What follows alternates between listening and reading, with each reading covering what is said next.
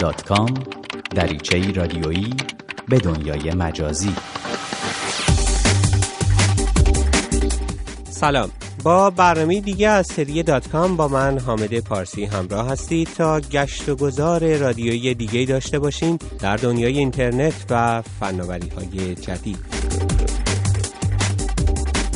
در برنامه امروز برای شما از تلفن همراه و البته اپلیکیشنی خواهیم گفت که دنیای کاربران گوشی های همراه رو فیسبوکی تر می‌کنه. پرسش اصلی هم اینه فیسبوک Home چیه و تا چه حد رویای تلفن همراه فیسبوک رو محقق می‌کنه؟ در ادامه برنامه هم از یک قابلیت تازه برای کاربران اپلیکیشن اندرویدی رادیو فردا میگیم. امکانی که به کار اون دسته از کاربران این اپلیکیشن میاد که با مشکل فیلترینگ دست و پنجه نرم می‌کنند تکنولوژی های امروز. اگه شنونده برنامه های پیشین داتکام بودید یادتون هست که دو هفته پیش از این موضوع حرف زدیم که چهل سال بعد از ابداع تلفن همراه بیشترین مصرف این وسیله الان دیگه برقراری تماس صوتی نیست و بعد از ارسال و دریافت پیامک و وبگردی چک کردن فیسبوک سومین کار صاحبان تلفن های هوشمنده. اما اگه شما همه کار فیسبوک بودید چه کار می‌کردید تا فیسبوک به مصرف اصلی دارنده های تلفن های هوشمند تبدیل بشه؟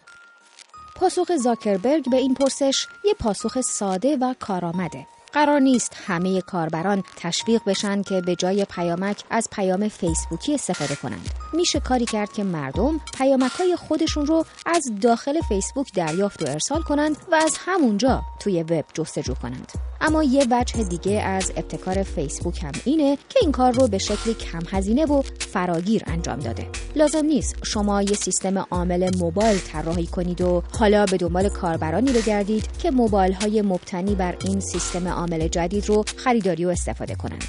می‌تونین پوسته جدیدی رو برای اندروید طراحی کنید و روی موج استفاده از این سیستم عامل پرکاربر سوار بشین. حتی می‌تونید این پوسته رو طوری طراحی کنید که کسانی هم که حالا از گوشی های اندرویدی استفاده می‌کنن بتونن با نصب یک اپلیکیشن از کارکردهای اون استفاده کنن. رونمایی از خانه فیسبوک در اندروید یا همون فیسبوک هم شکل تحقق یافته این رویا بود.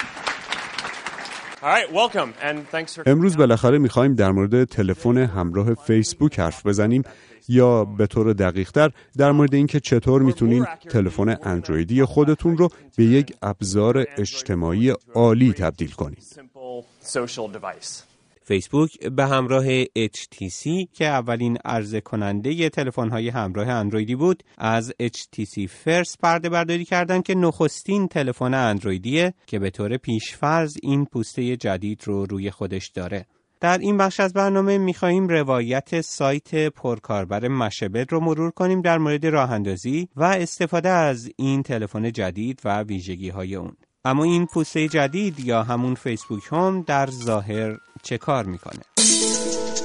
پوسته جدید فیسبوک اندروید روی نسخه های Ice Cream Sandwich و Jelly Bean قابل اجراست و lock screen تلفن شما را به یک صفحه اصلی فیسبوک محور تغییر میده که مدام با مرور و نمایش تصاویری که دوستان شما به فیسبوک اضافه می‌کنند در حال تغییر شکله این پوسته جدید در عمل فیسبوک رو به اصلی ترین کارکرد تلفن همراه شما تبدیل می‌کنه و هر کارکرد دیگه ای رو از جلوی چشمان شما دور می‌کنه. در واقع شما در صفحه lock screen گوشی خودتون که حالا به Cover Feed تغییر نام داده مجموعه تصاویر دریافتی در News Feed فیسبوکتون رو دریافت می‌کنین و امکان لایک کردن و کامنت گذاشتن روی اونها رو دارید.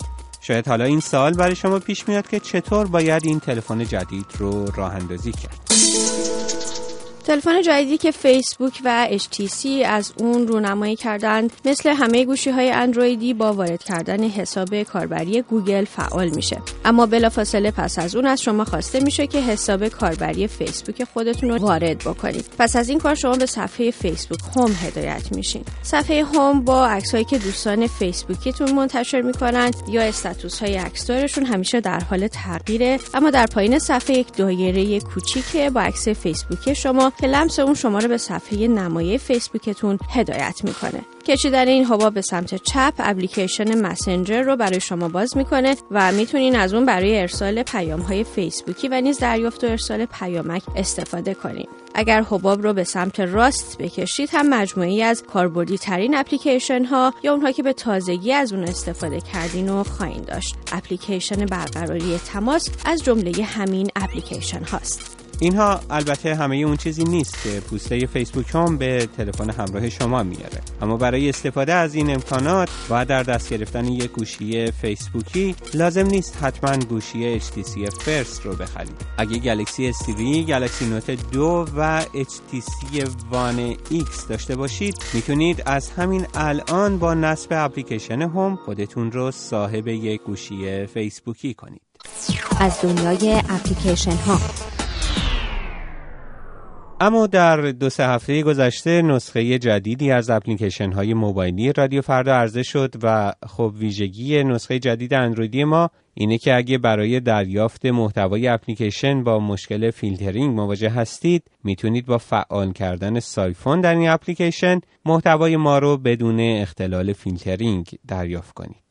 آزاده توکلی در این بخش از برنامه با ما همراهه و بعضی از پرسش هایی رو که شما در صفحه فیسبوک رادیو فردا در مورد این اپلیکیشن با ما در میون گذاشتین مطرح می‌کنه تا پاسخهایی برای اونها پیدا کنیم. سلام آزاده. سلام به تو حامد و البته به همه شنوندگان برنامه دات کام. مدت ها بود که کاربران رادیو فردا در مورد فیلتر شکنی برای تلفن های همراه سوال می‌کردن و به نظر می‌رسه که نسخه جدید این اپلیکیشن اپلیکیشن رادیو فردا قدم اولیه رو در این راه برداشته باشه.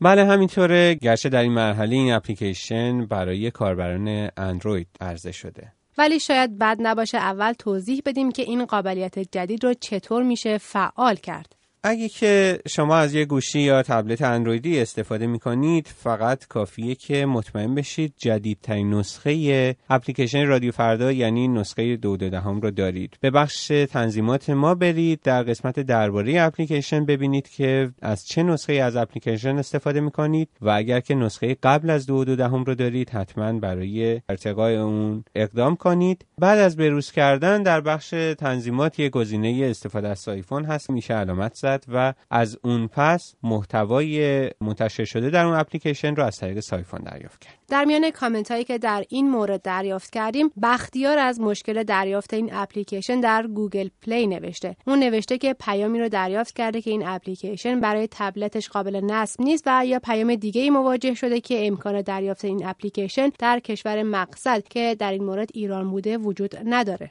خب مشکلی که اینجا هست اینه که گوگل پلی که بازار اپلیکیشن های گوگل هست متاسفانه به روی کاربران ایرانی بسته است. تا الان اینطوری بوده که کاربران ایرانی از طریق VPN ها و فیلتر شکن ها به گوگل پلی مراجعه می‌کردند و اپلیکیشن های مورد نظرشون رو دریافت می‌کردند. ولی ما از روز اولی که اپلیکیشن اندروید رو به کاربران رادیو فردا عرضه کردیم یک ایمیلی هم اونجا قرار دادیم که از طریق اون ایمیل می‌تونن با ما تماس بگیرند و از ما بخوان که اپلیکیشن رو مستقیما برای اونها بفرستیم. فقط کافیه به ما ایمیل بزنن.